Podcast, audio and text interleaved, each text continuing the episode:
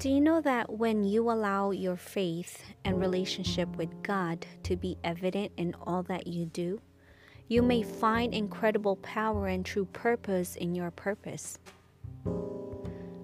I encourage you to integrate your faith into your work.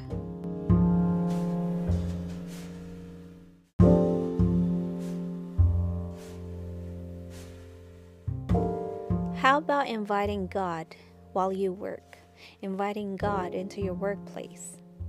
Society encourages us to compartmentalize our lives into work, home, family, faith, and a lot more, trying to convince us that the proper place for faith is in church and Bible studies. Yet God wants access to every part of our lives. Keeping your faith separate from your work or any part of your life limits what God can do.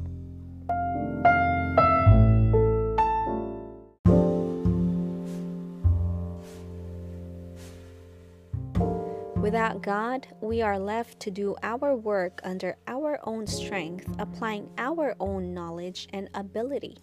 How often do you get to the end of the week or maybe even the day completely exhausted and stressed out? Right? Yet we have the incredible advantage of the Holy Spirit in us to transform every thought, feeling, and action so that our behavior can align with the Spirit within us and we can access strength and wisdom that only comes from God. You see, unleashing the power of the Holy Spirit at work empowers us to work in ways that go beyond what we can imagine. This requires a choice, a choice from us. We need to choose to invite God into our work and create that space for Him. Unleash God's power in your work. How? Have an open mind open heart.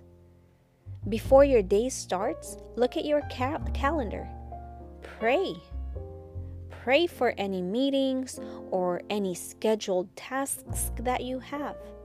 Invite God into your workday and cultivate an awareness of His presence through the practice of seeing Him throughout the day and thanking Him when you see Him working.